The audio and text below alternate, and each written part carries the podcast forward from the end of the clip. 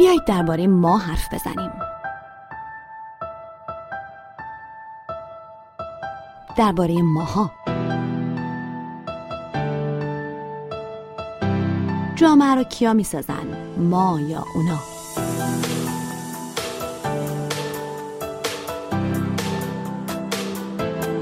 اینا اینطورین اونا اینطورین اما اینا همون اونا هستن.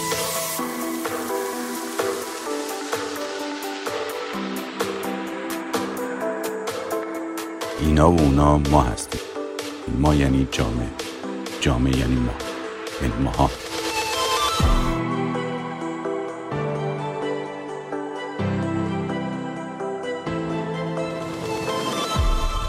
ماها.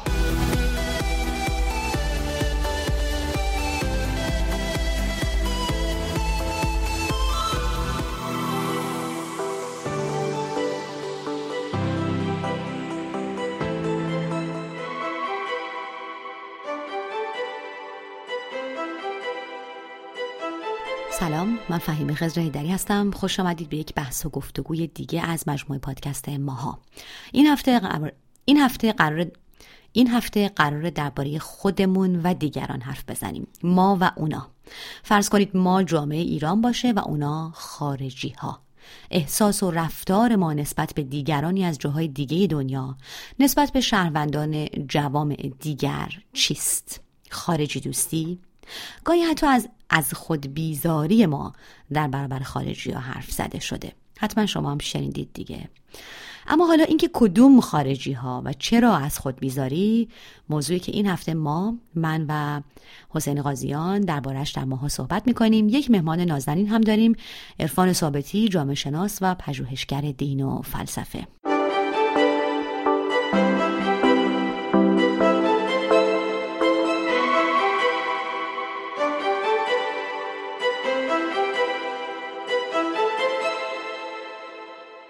خب ما این هفته می‌خوایم درباره خارجی دوستی حرف بزنیم و از خود بیزاری که البته من با وجود که ما می‌خوایم در مورد این موضوع در جامعه ایران صحبت بکنیم فکر نمی کنم شخصا که این فقط به ایران یا اون چیزی که مجموعه که می‌تونیم بهش بگیم خلقیات یا فرهنگ ایرانی محدود بشه. یعنی من فکر می‌کنم در آغاز این بحث بد نیست که از این زاویه به موضوع نگاه بکنیم که به هر حال در کیفیت هایی آدم هایی چیزهایی که از یه جای دیگه میان از خارج میان اغلب خب یک ناشناختگی هست یه جذابیتی هست یه تفاوتی هست که احتمالا باید فکر می‌کنم برای اغلب جوامع جالب باشه. یعنی وقتی شما در داخل هستید خب هرچی از خارج میاد کنجکاوی برانگیزتره دیگه. اما فکر می‌کنم اینکه الزاما احترام انگیزتر هم باشه. و بهتر هم باشه و برتر هم باشه یا حتی گاهی در موردی که ما می‌خوایم صحبت بکنیم برترین باشه اینجاست که من شخصا دوست دارم بپرسم چرا.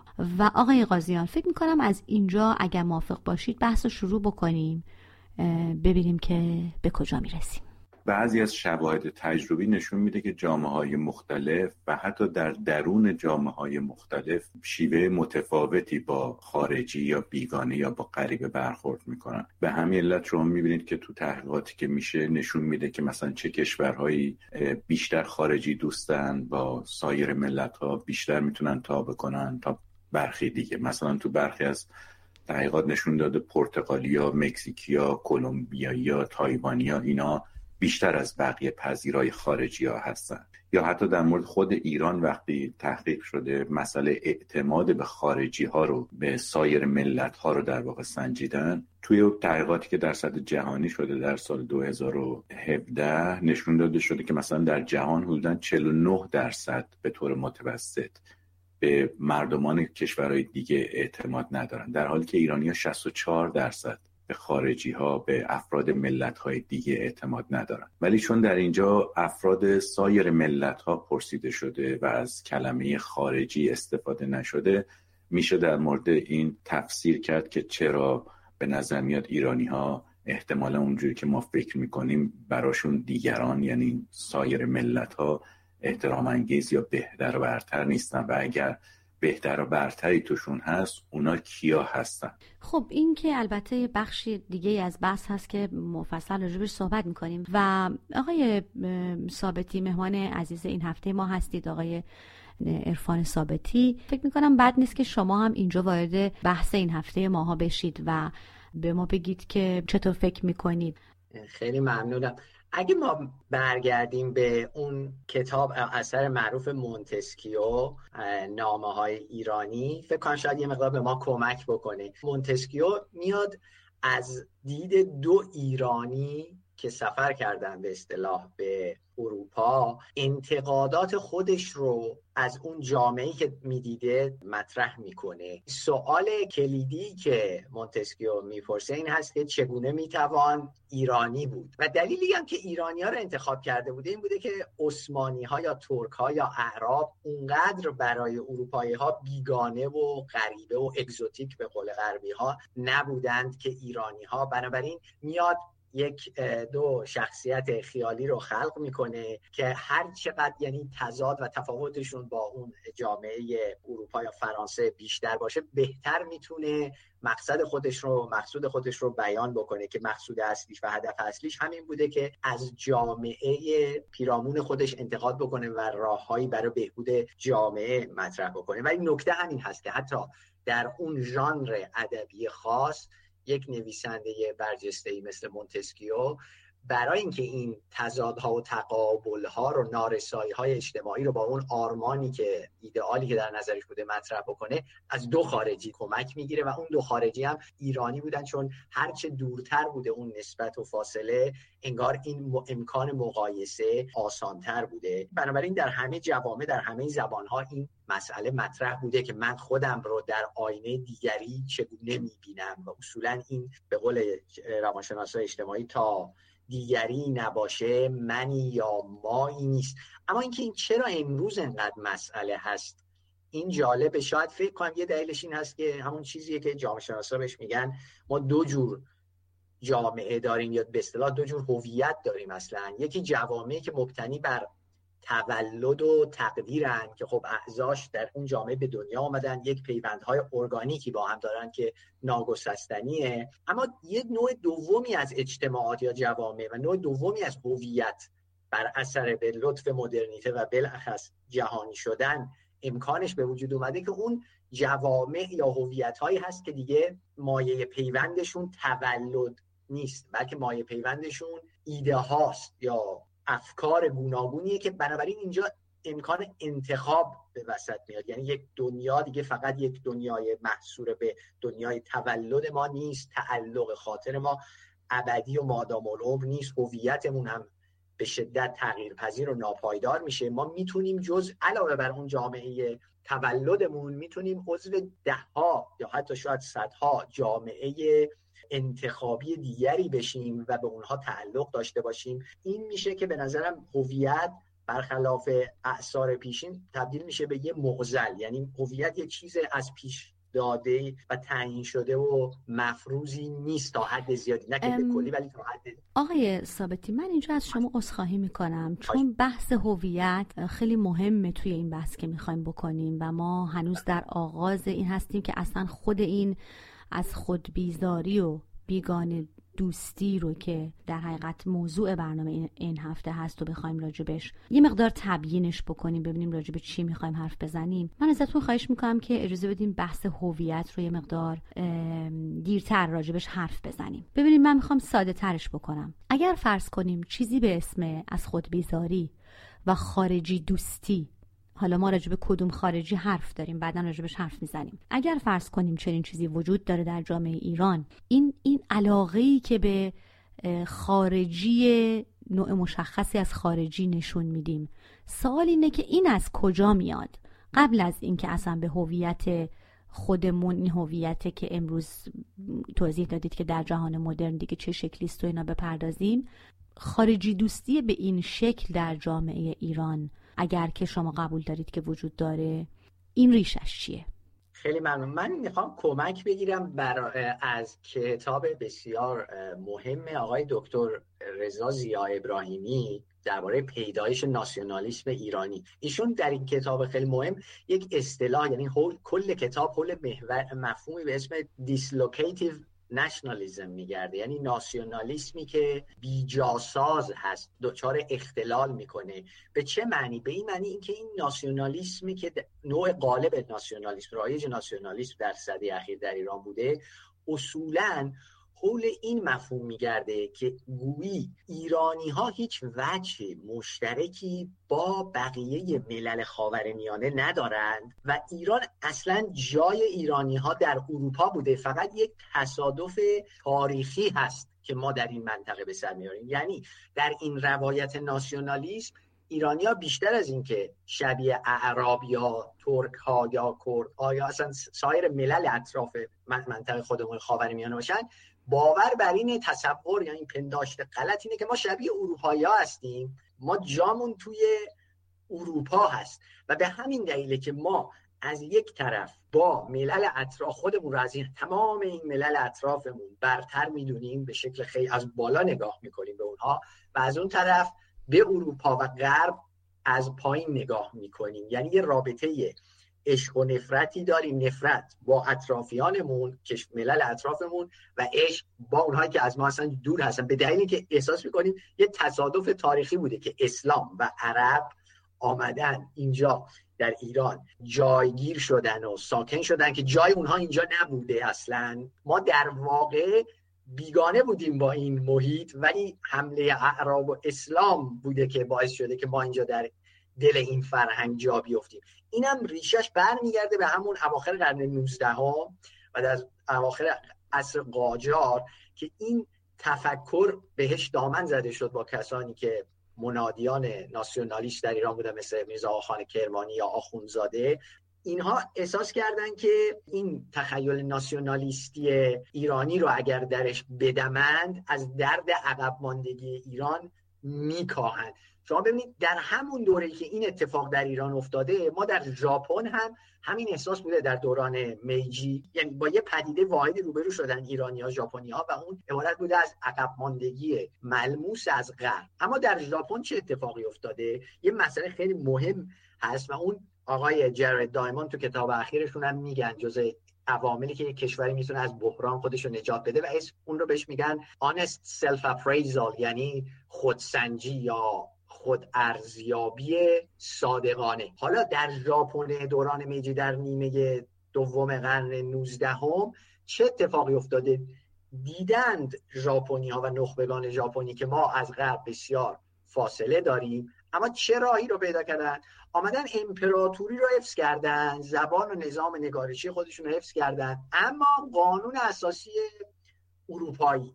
نظام بانکداری اروپایی نظام آموزشی جدید غربی ارتش ملی صنعتی شدن همه اینها رو اخذ و اقتباس کردن. نظام فئودالی رو طبقه سامورایی همه اینها رو کنار گذاشتن و در نتیجه به کمک این تحولاتی که انجام دادن تونستن ژاپن رو در بین تمام ملل غیر غربی تا قبل از تا دهه سی میلادی به قوی ترین ملت غیر غربی از نظر ثروت و قدرت تبدیل کنن. اما در ایران این پدیده که ما از غرب عقب افتادیم اینطور واکنشی بهش نشون داده نشد. این روایتی که دامن زده شد این بود که ما اصلا یک نژاد به یک نژاد آریایی تعلق داشتیم که با اروپایی ها نژادمون واحد هست اسلام و اعراب آمدند.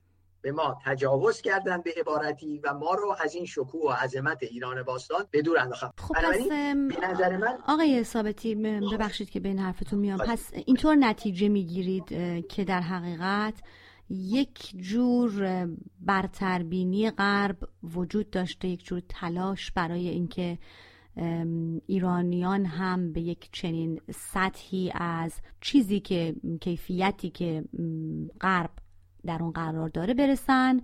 و خب حالا چنین اتفاقی که می‌دونیم نیفتاده. در نتیجه یک جور ستایش یا همین آنچه که ما به عنوان خارجی دوستی ازش یاد می‌کنیم در این برنامه به نوعی محصول این اتفاق هست از نگاه شما. آقای قاضیان می‌خوام برگردم به شما و از حرف آقای ثابتی استفاده بکنم. به نکته برگردم که خود شما هم همیشه روش تاکید می‌کنید و مثلا بارها این رو مطرح کردید که خارج از نگاه مردم در ایران یعنی غرب یعنی اروپا یعنی آمریکا و این همون چیزیه که خارجی دوستی رو هم همراه خودش میاره و شاید در مرحله بعدی اون از خود بیزاری رو هم می‌تونه به شکلی معنا کنه.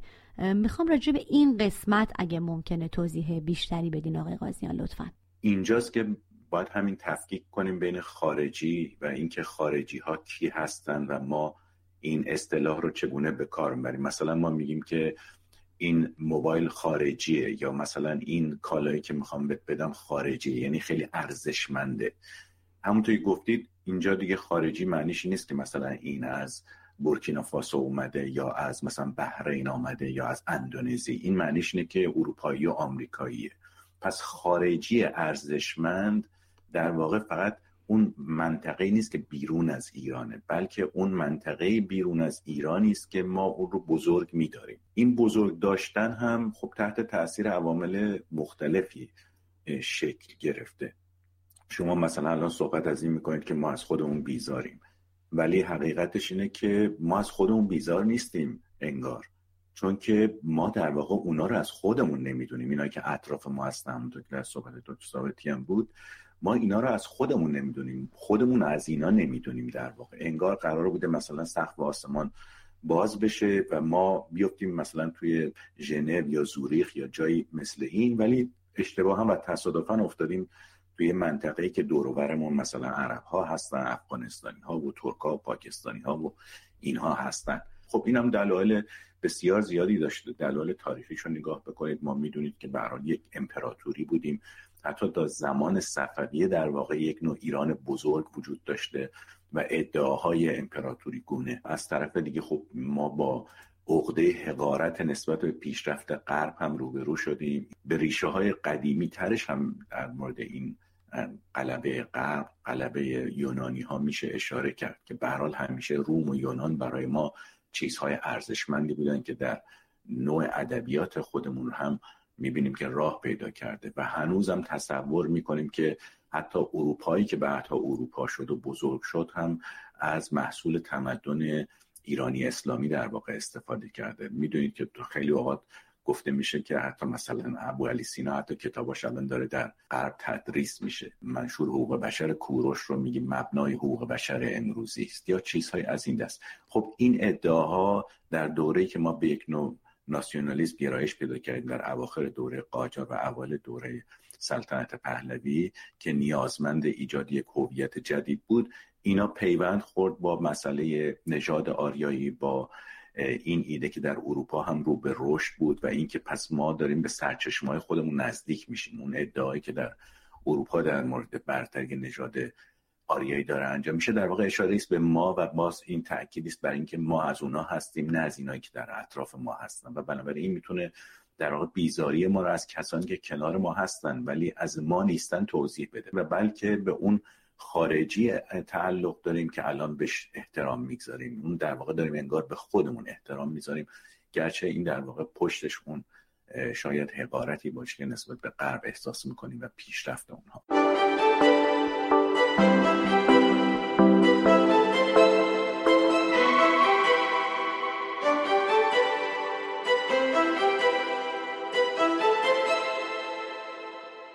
شاید به خود مطلوبمون یا به خود رویاییمون داریم احترام می‌ذاریم.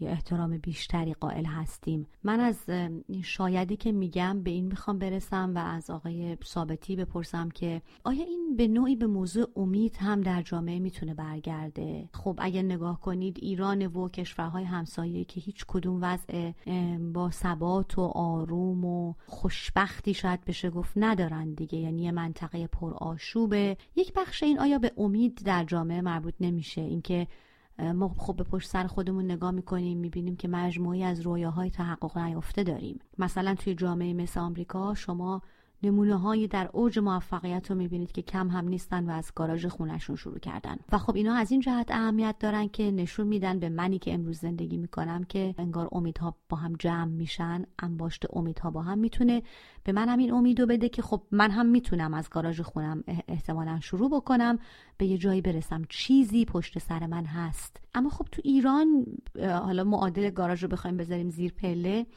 شاهد این بودیم که مثلا انتشارات امیر کبیر نمی‌دونم کارخانه ارش خیلی از این کارهای بزرگی که در ایران انجام شده از جاهای کوچکی شروع کردن. اما حتی اگر موفق شدن هرگز ثباتی نبوده یا به جایی نرسیدن در نهایت. و ما پشت سرمون انباری از رویاهای محقق نشده.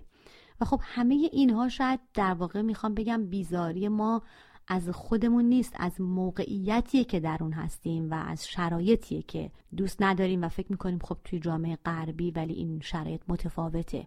فکر می‌کنم یکی اصلا از راه های فائق اومدن بر بحران یا همین ناامیدی اتفاقا اینه که ما قبول کنیم مسئولیت ملی خودمون رو در وضعیتی که داریم. یعنی ما تا وقتی فقط به حال خودمون افسوس می‌خوریم که چرا مثلا اعراب به ایران حمله کردن چرا ما شبه مستعمره بودیم چرا روحانیت این کار کرد. یعنی تا وقتی که قبول نمی کنیم این وضع نابسامان و نابهنجار و که امروز داریم عمدتا نتیجه عملکردهای خودمونه. مسئولیت رو تا وقتی نمیپذیریم یعنی اصلا اولین گام رو بر نداشتیم برای اینکه بخوایم یک آینده مطلوبی رو رقم بزنیم. به همین دلیل هم هست که اون بحث ناسیونالیسم بیجاساز که اشاره کردم اهمیت داره چون باره و مسئولیت وضعیت فعلی رو نه بر دوش ایرانی ها بلکه بر دوش اعرابی میندازه که 1400 سال پیش به ایران حمله کردن. به همین دلیله که اون نوع روایت ناسیونالیستی که می‌خواد بگه ما بخشی از جهان سوم یا شرق نیستیم ما اصلا پاره از غرب هستیم و اندیشه فلسفی و تفکر سیاسیمون هم یونانی و آبانه بوده و اینا تو آثار بعضی از اندیشمندان معاصر ایرانی هم می‌بینیم که اصلا عقیده دارند که ما اصلا فلسفهمون هم فلسفه ارسطویی هست بریم مثلا بنابراین جامون ما اصلا در اینجا نیست جامون در یونان بوده. اما نمیشه که تمام مشکلات ما رو در همه جا ما پشت در کاسه یه نیم کاسه ایم هیچ کسی به دیگری اعتماد نداره امید نداره. دقیقا به همین مسئله برمیگرده به نظرم که امید یعنی ما می‌توانیم. ولی ما به ما می‌توانیم عقیده نداریم. ما به اصطلاح میگیم که او می‌تواند. اگر مثلا فلان رهبر بیاید ما را نجات می‌دهد. ولی یعنی امید اگه واقعا یه گروهی داشته باشه امیدش مثل اون داستان سیمرغ عطاره یعنی آخرش می‌فهمه که خود این سیتامرغ سیمرغم. بنابراین امید هم صد درصد یعنی ناامیدی و حتی بهتر بگم کلبی مسلکی و بدبینی متاسفانه یکی از علل اصلی این وضعیت نابسامان فعلی ماست پس به این ترتیب آقای قاضیان ارتباط موضوع با امید که من بهش اشاره کردم از نگاه آقای ثابتی در حقیقت ارتباط خیلی ارگانیکیه. به این معنی که اصلا جامعه با این ویژگی ها که توصیف کردن نمی‌تونه امیدی داشته باشه و امیدی بسازه. نه حالا این یک جنبشه یعنی اینکه شما اعتماد به نفس اجتماعی کافی نداشته باشید و فکر کنید که همه اتفاقات بیرون از اراده و خواست شما رقم می‌خوره و شما کاری نیستید. این رو اتفاقا در برخورد بسیاری از مردمی که نسل انقلابیون 57 بودن میشه دید. که جوری در مورد انقلاب صحبت می‌کردن و می‌کنن که میگن مثلا مردم ریختن بیرون این کارو کردن در حالی که خودشون بخشی از اون مردم هستن و کس دیگری نبوده غیر از همین مردم. بنابراین باز همینجا این تصور هست که یه دز بیرون در واقع انقلاب کردن به جای خود اونا. اگر همونا شرکت داشتن در واقع بدون اینکه بخوان در واقع بازیچه دست قدرت های بیرونی بودن. خب طبیعی است که نبودن چنین اعتماد به نفس اجتماعی یکی از پایه های امید رو لغو می‌کنه امید اجتماعی رو در جامعه. ولی من می‌خوام در اشاره به اون نکته که گفتید در مورد اینکه از یک گاراژ میشه یا از زیر پله شروع کرد به این ترتیب امید رو خلق کرد به عوامل دیگه که توی این مسئله هستن هم اشاره بکنم. مثلا همین نکته که شما گفتید خب توی این جامعه ما می‌بینیم که این دوتا آدم مهم ثروتمند جهان یعنی جف بزس و بیل گیتس هر دوشون در واقع از همون گاراژ و خونه شروع کردن و به اینجا رسیدن. ولی چرا توی این جامعه اینا هست؟ ولی تو جامعه ما ارج و قربی ندارن کسایی که رفتن ارج رو ساختن یا ایران ناسیونال رو ساختن. بخشی از این مسئله برمیگرده به فقدان تداوم اجتماعی. چون امید باید بر مبنای یک خاطری از گذشته باشه که این خاطره هنوز ادامه داره. قطع نشده. اما در جامعه که تداوم اجتماعی وجود نداره شما هر از گاهی شروع می‌کنید دوباره همه چیز را صفر کردن و از صفر شروع کردن. ما دو تا انقلاب اجتماعی داشتیم و چندین و چند قیام عمومی داشتیم و موقعیت های متزلزل. شما شاید نتونید به راحتی پنجاه تا نهاد یا برند یا اسم مهم رو در جامعه ما به نحو اجتماعی بر بشمارید که به سابقه بیش از 100 سال داشته باشن در حالی که یه جامعه است با یه تاریخ چند هزار ساله. اما در همین آمریکا با یه تاریخ چند صد ساله نگاه بکنید شما بسیاری از نهادهای کوچک و بزرگ از یه کارخونه کوچیک تهیه غذا گرفته یا آبجو گرفته یا نمی‌دونم نون گرفته تا برسید به دانشگاهی که بیش از صد و اندی سال عمر دارن می‌بینید در این جامعه. این تداوم اجتماعی است که به شما امکان میده موفقیت های گذشته رو در جامعه انباش کنید و امروز مصرفش کنید و اونا بشه دستمایه های خلق و امید. چیز دیگری که به این جامعه کمک کرده مثلا در آمریکا و به طور کلی در به ویژه آمریکا بی بهره هستیم بر بنیاد اون عدم تداوم اجتماعی مسئله ادبیات و هنر هست به طور کلی به ویژه در آمریکا سینما که امکان داده این مسئله خلق امید و افتخار به خود به اصطلاح زمینه رویا پردازی هم برای افراد فراهم بکنه. چون امید از دل رویاست که خلق میشه و شما باید بتونید رویا پردازی بکنید. رویا پردازی به یه عناصری احتیاج داره که بخشی از اون عناصر و ادبیات و هنر هستن که خلق می‌کنن و به شما امکان تخیل و رویا پردازی میدن. و در این زمینه اگر نگاه بکنید هالیوود بسیار موفق بوده. یعنی بسیاری از فیلم ها رو شما می‌تونید ببینید که همین شروع از حزیز ذلت رو نشون میده و رسیدن به اوج موفقیت رو. و ایناست که امید در آدم خلق می‌کنه از کودکی وقتی اینا رو می‌بینن و می‌فهمن که پله پس میشه عوض کرد اوضاع رو. پس میشه به اصطلاح به جایی رسید و این وضعیت هم برای شما امید و رویا خلق می‌کنه هم افتخار به جامعه که توش دارید زندگی می‌کنید و به این ترتیب باعث میشه که شما نسبت به جامعه های دیگه احساس فروتری نکنید. الان شما میزان برتری که آمریکایی ها در خودشون نسبت به دیگران احساس می‌کنن مقایسه بکنید کاملا متوجه تاثیر این ایده هایی که از طریق هنر و ادبیات خلق شده در این جامعه به ویژه تاکیدم روی سینمای هالیووده. متوجه میشید که اینه که اون وقت ممکنه افراد رو از خودشون بیزار نکنه و در یه جامعه دیگه ای بکنه.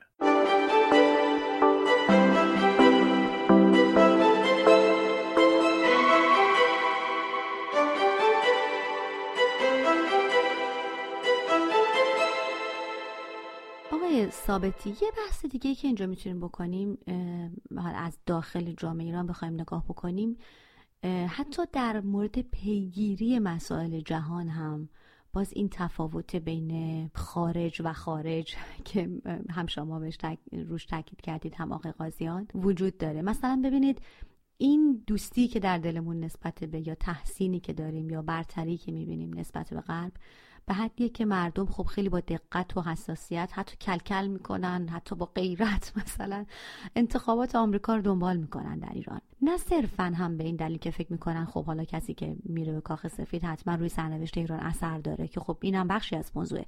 اما یه بخش دیگه هم باید داشته باشه به نظرم. می‌خوام بگم این جزئیاتی که مهمه در انتخابات آمریکا که مردم دنبال می‌کنن حتی اینو در مورد خود مسائل داخل ایران نمی‌بینیم این سطح از پیگیری رو.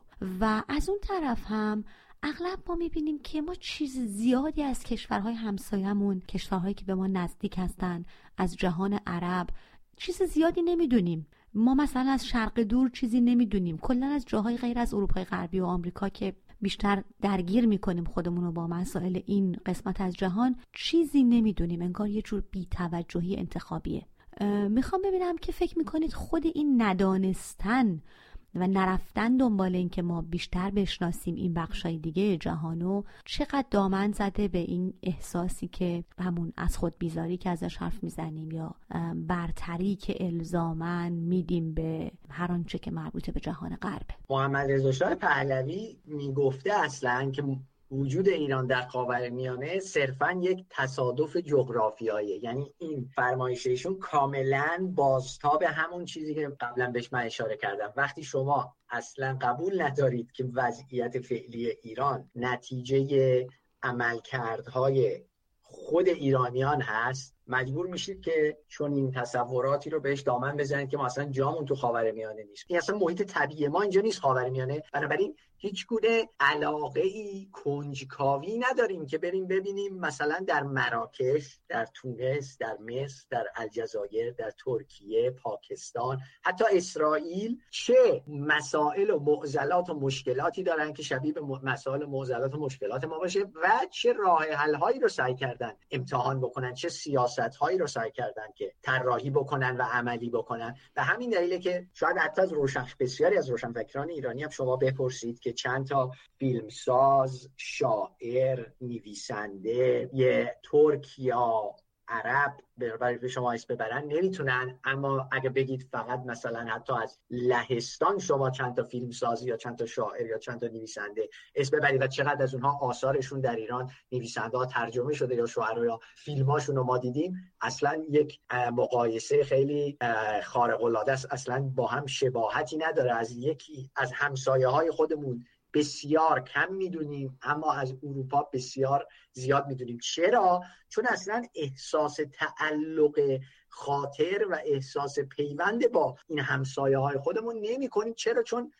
این ناسیونالیسم به ما قبولونده که ما برتر از تمام این ملل اطراف هستیم. نتیجه یک تصادف تاریخی بوده. عرب و اسلام به ما حمله کردن. ما این وضع شدیم وگرنه ما اصلا بخشی از این دنیا نیستیم.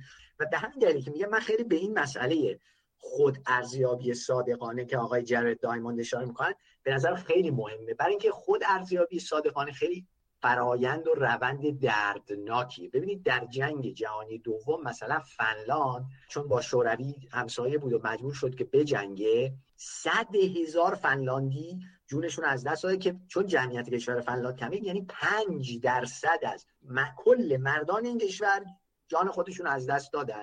و صدمه ای که فنلاند در جنگ جهانی دوم خورد بسیار اصلا شدید بود. اما فنلاندیا بعد از جنگ جهانی دوم چیکار کردن؟ نیامدن زانوی غم بغل کنن یا هی حتی به اون شوروی که باش میجنگیدن نفرت پراکنی کنن علیش. واقعیت رو پذیرفتن. گفتم فنلاند کشور کوچیکیه. مرز خیلی طولانی و بلندی هم با شوروی داره. بنابراین نمی‌تونه روی کمک موثر متحدان غربیش هم حساب کنه. مسئولیت بقا و دوام ما فنلاندیا کاملا در عهده خودمون یعنی گفتم ما باید روپای خودمون باشیم. بنابراین چه کار باید بکنیم؟ پس واقعیت وضعیت رو بپذیریم. سیاست خارجی خودشون رو تغییر دادن. تبدیل شد فنلاند به یک جور بافرزونی.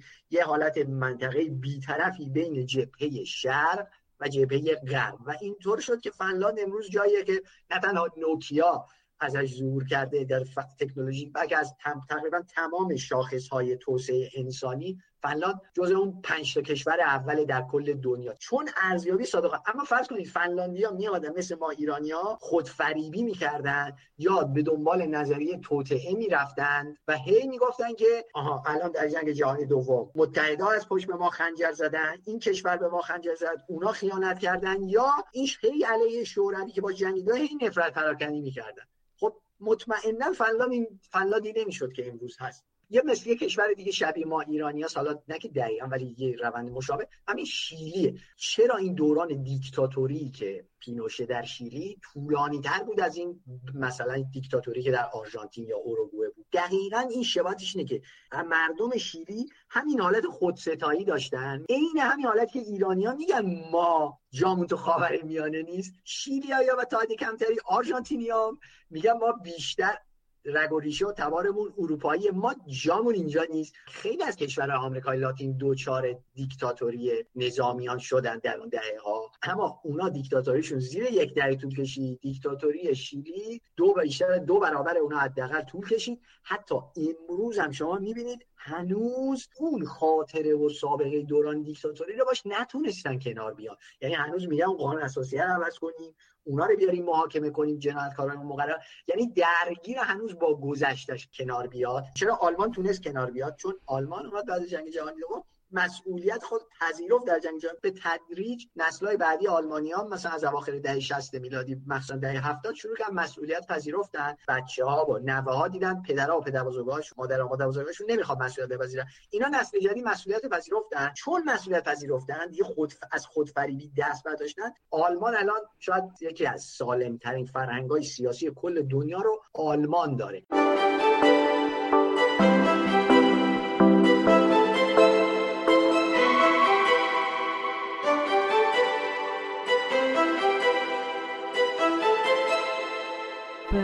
صحبت می‌کنیم از پذیرش مسئولیت نسبت به شرایطی که درش قرار داره یک ملت یک جامعه و خب پذیرش در واقع نقش خودش در پدید آمدن اون شرایط. همون چیزی که اصلا اسم پادکست ماه اسم پادکست هست ماها. مسئولیت خود ما چیست؟ اما در موردی مثل موضوع امروز که ازش صحبت می‌کنیم خب ما بر می‌خوریم مدام به سطح حکومت و شاید الان شنوندگان این پادکست بپرسن که صرف پذیرش ما که نمی‌تونه موضوع رو تغییر بده چون ما به سطح حکومت برمیخوریم. اینجاست که من می‌خوام بپرسم اصلا در به وجود آمدن این در واقع احساسی که ما تحت عنوان از خود بیزاری ازش حرف می‌زنیم چقدر حکومت نقش داره؟ آقای قاضیان جمهوری اسلامی به طور مشخص یک پروژه دیگری سازی غرب یا دشمن سازی از غرب داشته که در چل سال گذشته پیش برده و اساسا با برافراشتن همین موضوع پیروز شده در انقلاب.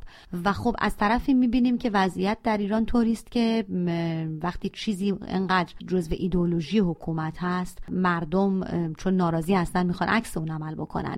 یعنی می‌خوام بگم خود حکومت که در برابر غرب ایستاده شاید یک مسئله است که انقدر غرب رو برای مردم ایران مهم و برتر می‌کنه و در عین حال برای هر گونه تغییری هم به صد حکومت برمیخوریم. خب اینجا اون مسئولیت فردی رو به رسمیت شناختن یا جامعه به رسمیت بشناسه که این نقش من بوده آیا تغییر ایجاد می‌کنه آقای قاضیان؟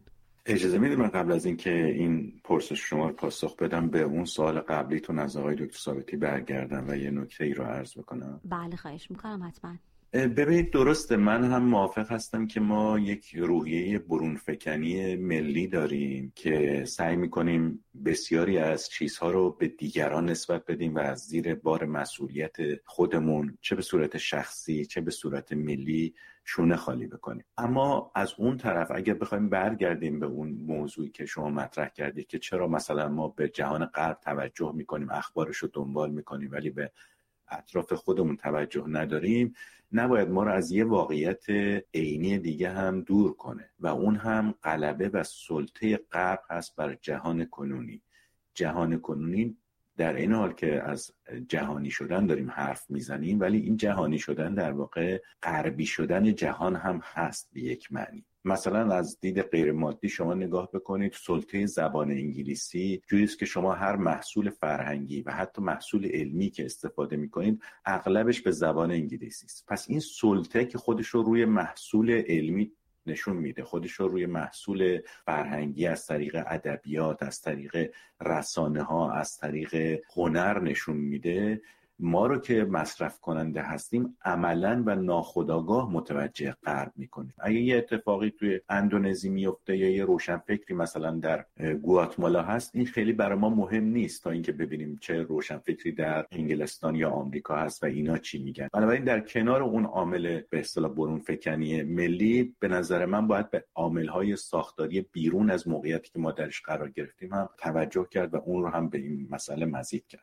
اما بپرزیم به این پرسش نقش حکومت. خب تردیدی نیست که بعد از انقلاب با توجه به اینکه جمهوری اسلامی بر سر کار اومد و سعی کرد ایران رو اسلامیزه بکنه به عنصر ایرانی اهمیت خیلی کمتری داد خود این باعث شد که هویت های مقابلش در واقع به یک نوع هویت مقاومت تبدیل بشن و شروع بکنن به رشد کردن. به این ترتیب حکومت نقش مهمی پیدا کرد در این از خود بیزاری که شما ازش یاد کردید. شیوه برخورد حکومت با غرب هم بود. یعنی انقدر به شکل نادرست و نامنصفانه با غرب برخورد کردن که عملا مثل همون برخوردشون با سرکوب هویت ایرانی هویت غربی هم عملا کم کم مهمتر و مهمتر شد. در کنار این در نظر بگیرید که جهانی سازی عملا باعث شد که محصولات مادی و معنوی غرب هم هجوم بیاره و سرازیر بشه به جامعه ایرانی و وقتی این محصولات مقایسه شد با اون که ادعای حکومت به نظر من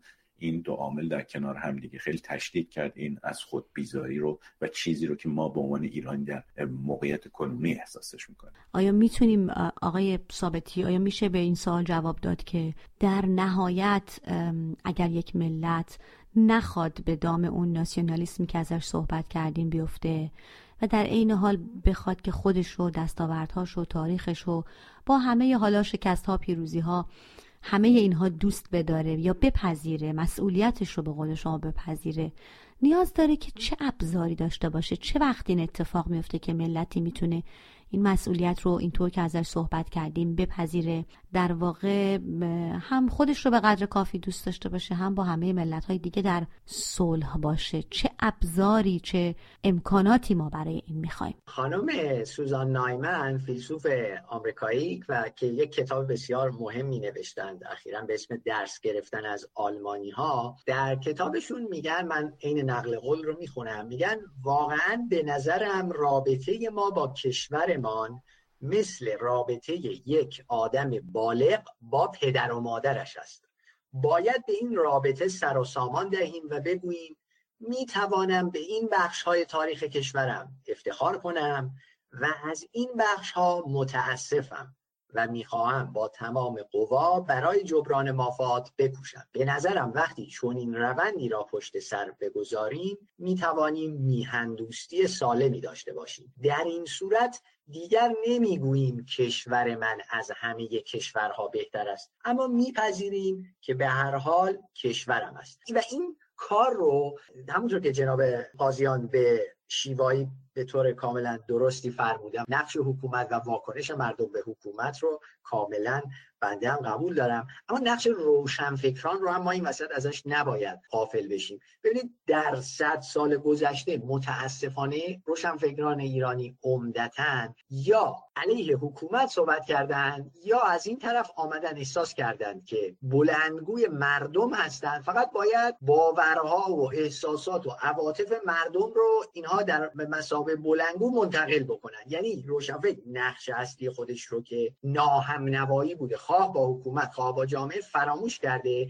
یا عمدتا دل مشغول حاکمان بوده یا هم اگرم آمده به جامعه توجه کرده به اهمیت جامعه پی برده با توده ها همراه شده به جان که بیاد عواطف و احساسات و باورها و خواسته های مردم رو بسنجه ببینه کدوم باورهای عمومی کاذبند کدوم احساسات و عواطف عمومی نابجاست و کدوم خواسته های عمومی نامعقوله؟ هی از مردم ستایش کردن پیروی کردن با مردم همگام شدن. در نتیجه به اصطلاح از چاله پهلوی به چاه اسلامی افتادن. روشنفکر باید در مقام کسی که دو قدم از جامعه قرار هست جلوتر باشه اصلا ببینه که آیا این مردم باورهاشون همه آیا صادقه؟ آیا احساسات و عواطفشون همش بجاست؟ همه خواستهایی که دارن ایرانی ها معقوله؟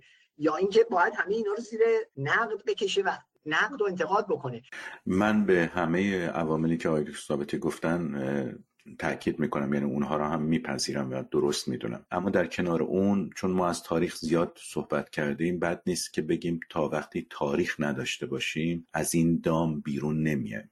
تاریخ داشتن یعنی اینکه ما افسانه پردازی رو قصه پردازی رو چه قصه های ایدولوژیک چه قصه های دوست داشتنی که مایل هستیم بشنویم رو کنار بگذاریم و با واقعیت تاریخی اونجور که اتفاق افتاده کنار بیایم. این وقتی ممکن هست که ما دست از تعصب برداریم تفکر نقادانه داشته باشیم و بتونیم قصد و سمین رو از همدیگه تشخیص بدیم و اون چیزهایی که مربوط به ماست به دیگران منتقل نکنیم. از خودمون دور نکنیم. مسئولیت خودمون رو به این ترتیب از زیر بار شونه خالی نکنیم. همه اینها البته خب محتاج این است که روشن فکرانی که تولید کننده این آگاهی تاریخی هستند به کمک بیان و متاسفانه هم گفته شد روشنفکران ما تا کنون گام درستی در این زمینه بر نداشتن. چون بخشی از تفکر نقادی و نقادی در عمل برمیگرده. اتفاقا به نقادی خود مردم و معمولا روشنفکران ما نخواستن با مردم و باورهای اونها قصه ها و افسانه هایی که از تاریخ خودشون سرهم کردن در بیفتن و به این ترتیب هست که ما چندان هم تاریخ نداشتیم. و این تاریخی که ممکنه به ما کمک بکنه دست از اون افسانه ها برداریم و خودمون رو همونطور که هستیم با همه نقص ها و حسن هایی که داریم بسنجیم و بیابیم و بهش افتخار کنیم و ازش فاصله بیم بسیار خوب. سپاسگزارم. من فهیم خضر ایدری هستم. و من هم حسین قاضیان و ممنون از عرفان ثابتی مهمان این هفته پادکست ماها. سپاسگزارم از شما که بحث امروز رو شنیدید.